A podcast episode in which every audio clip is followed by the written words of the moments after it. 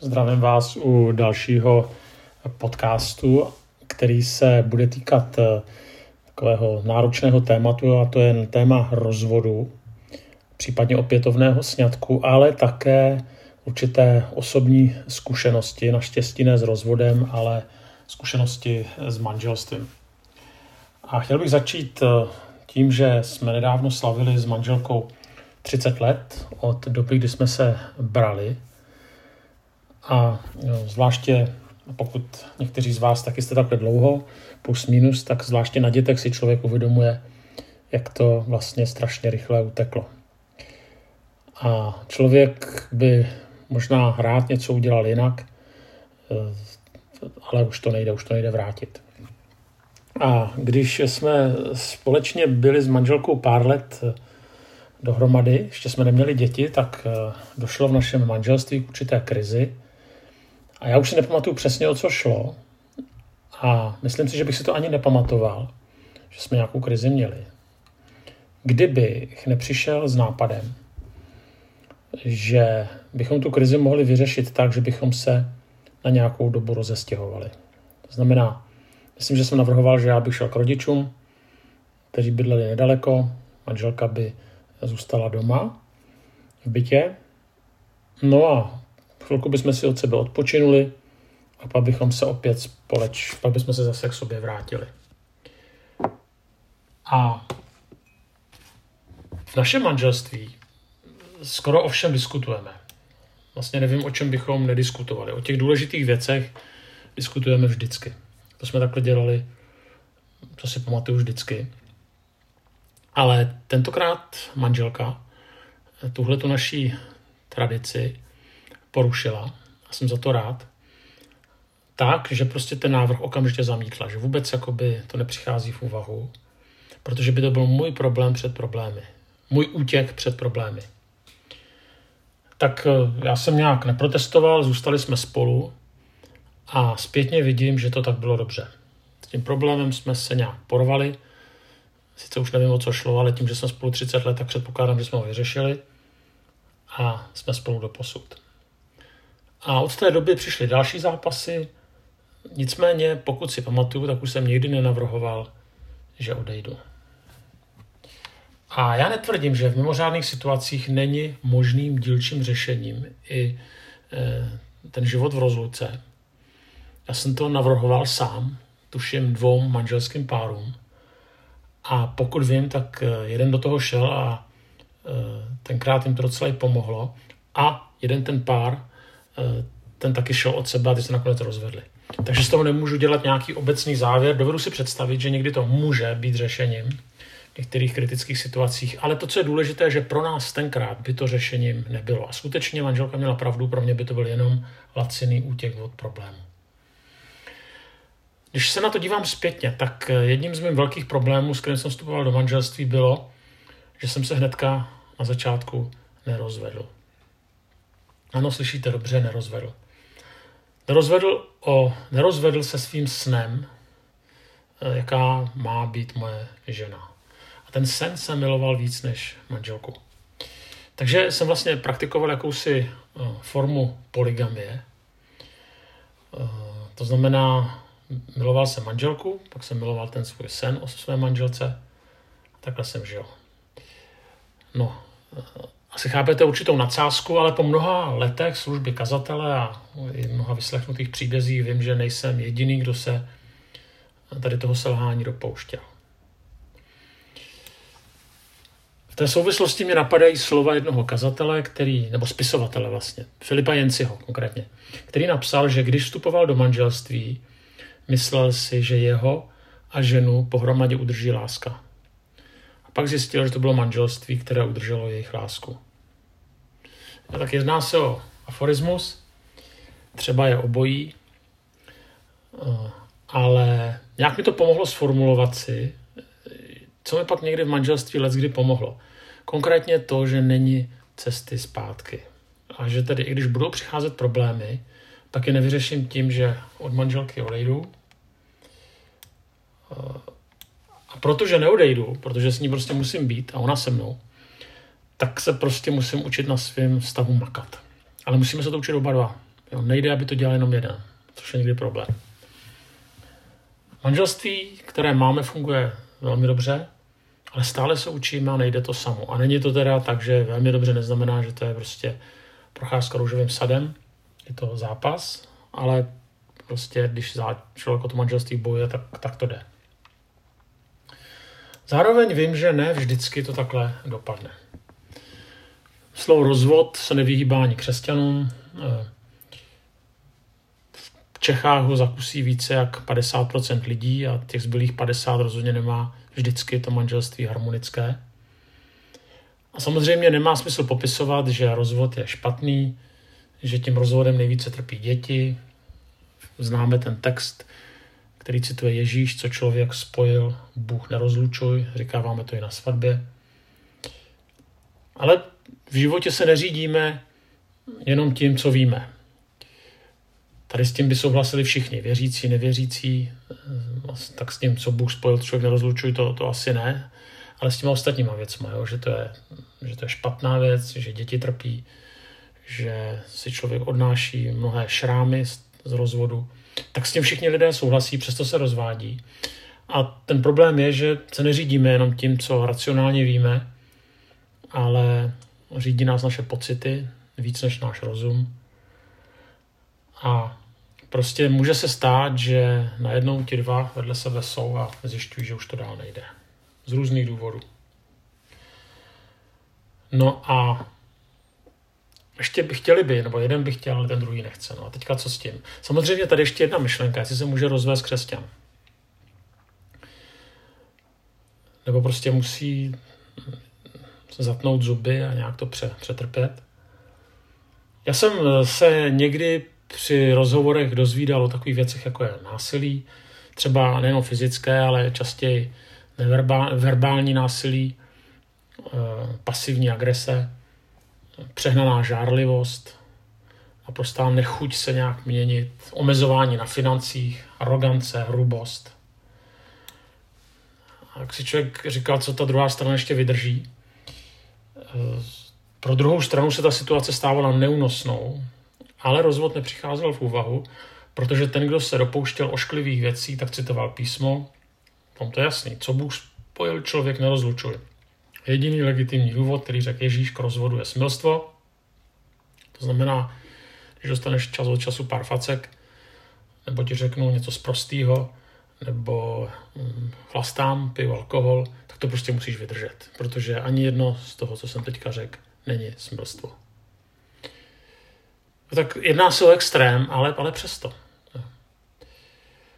Jako nemusí to vždycky dojít až takhle daleko, nemusí lítat rán nádobí nebo pěsti nebo uh, nějaký nadávky. Ale přesto se může stát, že se to najednou sekne a nejde to dál. A ta manželka v tom vztahu trpí, frustrovaná, prostě to manželství pro ní spíš jako povinnost. To samé může platit pro manžela. A ten anděl, kterýho jsme si kdysi brali, už dávno není tím andělem, a teďka ta otázka je, co s tím. No. Ten druhý člověk je mi spíš protivný. A někdy nejenom protivný, ale někdy skutečně se chová hnusně. Já cítím, že to nemůžu vydržet.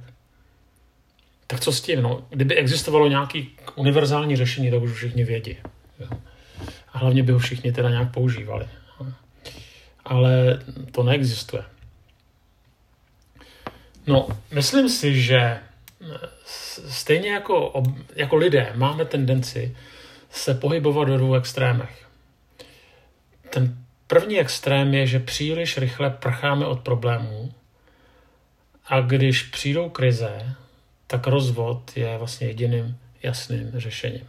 No, nechce se nám prostě s tím bojovat. A druhý extrém je, že rozvod není možný nikdy za žádných okolností. tady si musíme dát pozor.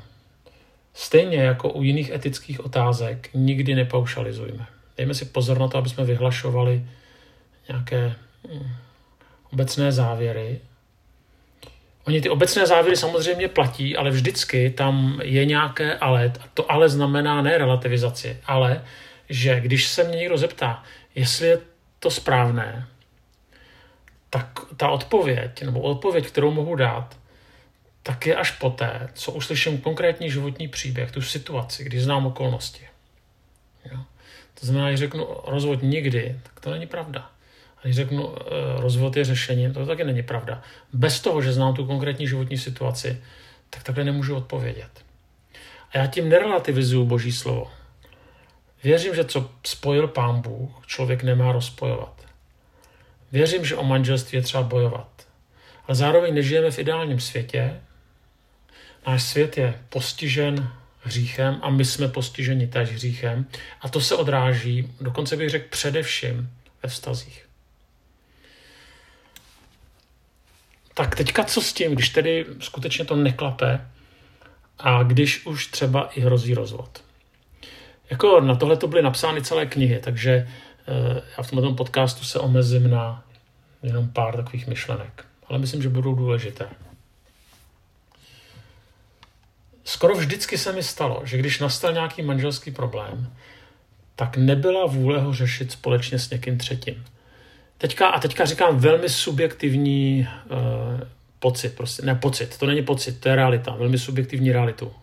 Subjektivní realita znamená, že něco, co vím jenom z vlastní zkušenosti, že většinou byly ochotnější ženy to řešit uh, ve třech, to znamená vzít i manžela a přijít za mnou, nebo za nějakým poradcem.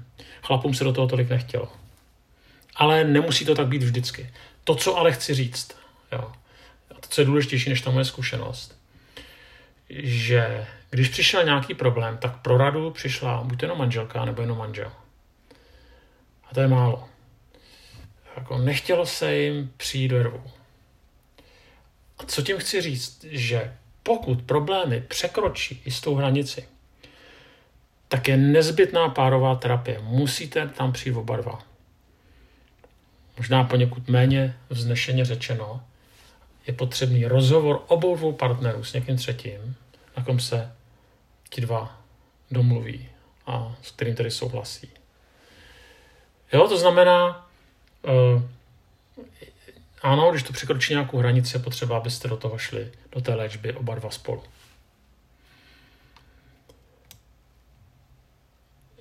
Druhá věc. Já zpětně vidím, jsem se dopuštěl hodně chyb a mi to mrzí, a, a, ale nejvě, možná největší chyba, kterou jsem kdy udělal, bylo, že jsem vycházel pouze z informací z jedné strany. Jo. Přišla za mnou nějaká třeba manželka zhrzená, teďka mi vykládala, jaký to je hovado ten manžel. To to neřekla teda, jo, ale řekla to jinými slovy. A jak prostě dělá to a to a to. A byla to taková scéna, že jsem tomu prostě uvěřil. No a pak jsem nastoupil a začal jsem to řešit. To moje obrovská chyba byla, že jsem se nechal příliš snadno přesvědčit a začal jednat. A to neplatí samozřejmě jenom při manželství. Jo. Ale prosím vás, když teda teďka mluvíme o manželství vždy, a vy jste v té pomáhající roli, vždycky musíme vyslechnout obě dvě strany, a nebo alespoň dát jasný signál, že chcete slyšet obě dvě strany. Že vám, i kdyby přišla prostě manželka pořezaná nožem a říkala, že jí manžel pořezal, tak e, prostě řekněte, ale já chci slyšet toho manžela. A když přišel manžel a vykládal vám, já nevím, co všechno, tak prostě zase musíte říct, chci slyšet ty manželku. V právu se tomu říká adiatur et altera pars. To znamená nutnost vyslechnout obě dvě strany.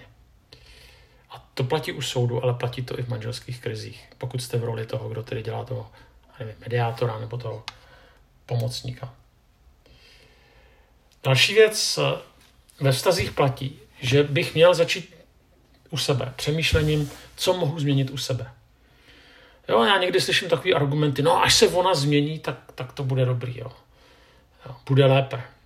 Ano, může být, ale zároveň také platí, že se budu muset změnit i já. Jo. Může to být vždycky 50-50, ale bude to klást nějaké nároky i na mě. Další problém někdy bývá v tom, že eh, manželka nebo manžel se prostě bojí eh, vlastně něco řešit. Je to takový ten eh, syndrom, kdy ten člověk, tomu člověku není dobře, ví, že v tom vztahu to prostě neklape, že ten partner se dopouští špatných věcí, já to vím, je mi to nepříjemný, ale vlastně si říkám, no, nechci riskovat, že když to otevřu, takže to bude ještě horší.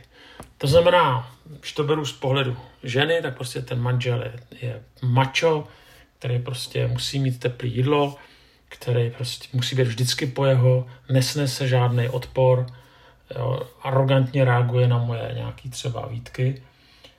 A já, mě, mě to je děsně nepříjemný. Ale prostě než abych riskovala to, že když to s ním otevřu, takže bude ještě hůř, nebo že, bychom šli, že bych třeba jenom navrhla, abychom šli za někým třetím, tak radši se prostě kousnu a držím mu boa krok.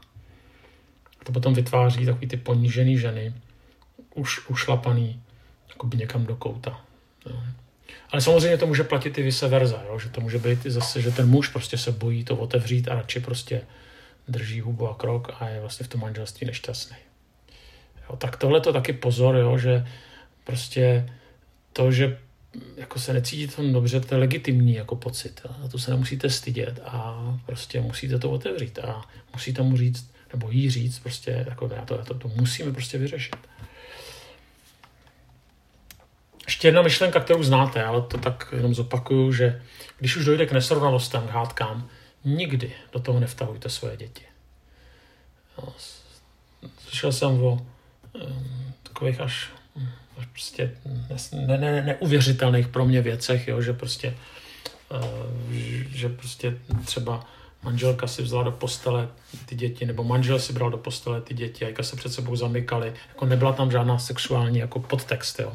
ale jakoby uh, tím vlastně se bránili tomu, aby ten druhý partner na ty děti měl nějaký vliv.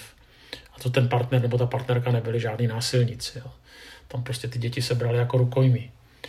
Uh, tak tohle to je neskutečný. Jo? Nebo samozřejmě říkali o tatínkovi blbý věci, ta maminka, no maminka nebo tatínek o mamince, že vlastně z těch dětí udělali rukojmí, vtáhli do toho ty děti a ty děti na to absolutně samozřejmě nebyly připraveny a nestačily na to. Jo.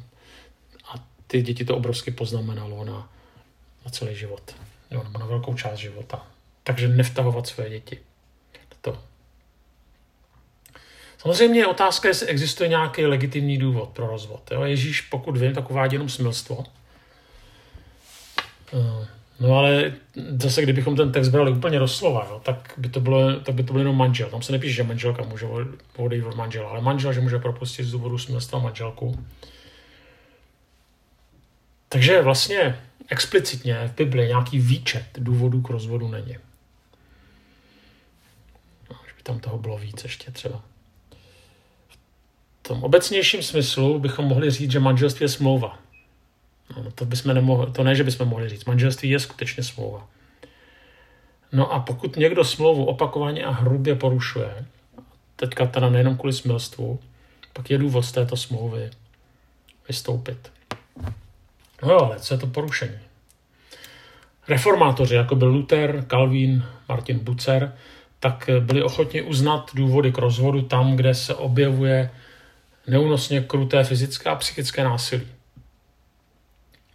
Tak co jsou teda ty důvody? Tak já mám za to, že pokud dochází k násilí, alkoholismu, opakované nevěře, gamblerství, šikaně, drogové závislosti,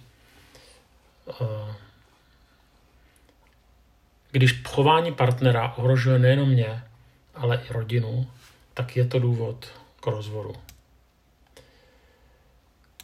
Zároveň je tady nesmírně důležité, aby ne, já nerad to říkám, církev dokázala být lidem a tak dále. Církev to jste vy, to jsem já. To znamená, abychom my, kteří tvoříme církev, tak těm, kteří prochází manželskými těžkostmi nebo dokonce rozvodem, abychom dokázali těm lidem být na blízku, abychom je nestigmatizovali a zároveň, pokud dochází k věcem, jako je třeba domácí násilí, jo, nebo jiné věci, jako alkoholismus, šikana, gamblerství, aby jsme se prostě nebáli tady těch uh, obětí zastat. Já jsem, si, já jsem několikrát zažil, že prostě tam bylo normálně domácí násilí a s prominutím bratři to staršostvo se po, podělalo, i ten kazatel. Prostě nezastali se ty oběti. Jo. Ano, je, ono je hezký říct, nic není černobílý, to je dneska takový moderní, jo. ale někdy je něco černobílý. Jo. A někdy je to jenom zástěrka za naši zbabilost zastat se slabšího. To znamená, když tam něco takového vidíte, je potřeba se toho, eh, té osoby, která je tedy týraná, nebo nemusí být přímo týraná, jo, ale prostě která je eh, tedy v té fázi, že je zneužívaná nějakým způsobem, umenčovaná, upozaďovaná, tak je třeba se jí zastat. No, takže někdy to není černobílé, ale někdy je. No, takže dojde k rozvodu. A teďka je otázka, jestli je možný i snětek rozvedených. No, v Bibli, že v katolické církvi to nejde, že v Bibli jsou texty, které ukazují, že nejdou, že to nejde. Eh, budu teďka citovat eh, z věrouky naší církve, církve bratrské, kde čteme rozvod a následný snětek je hříchem, pokud ho člověk zneužívá k útěku před věrností a zodpovědností vůči svému manželskému partnerovi. To znamená, pokud je to útěk, no pokud je to nevěra. A teďka tam je napsáno, že rozvod v důsledku vlastního hříchu vyžaduje pokání. S lacinou milostí se před Bohem nedá kalkulovat, ale kde je opravdové pokání, tam je úplné odpuštění. A teďka ovoce takového pokání se projevuje ochotou zůstat svobodným nebo se smířit s původním partnerem. Vždycky by tam aspoň měl být pokus o smíření nebo to smíření. A teďka naše církev říká, nekající neoddáváme.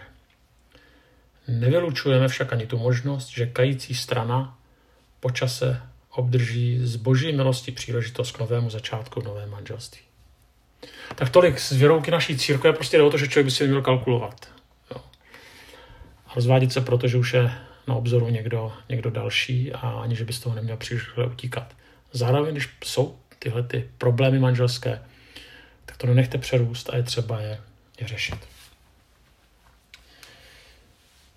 Tak, já bych si moc přál, aby tenhle ten podcast byl tím nejzbytečnějším, který jste ode mě slyšeli a nejnepotřebnějším, který jste ode mě slyšeli. Doufám, že ne proto, jak je namluven, ale proto, že ho nikdy nebudete potřebovat. Tak s tímto přáním končím tento podcast.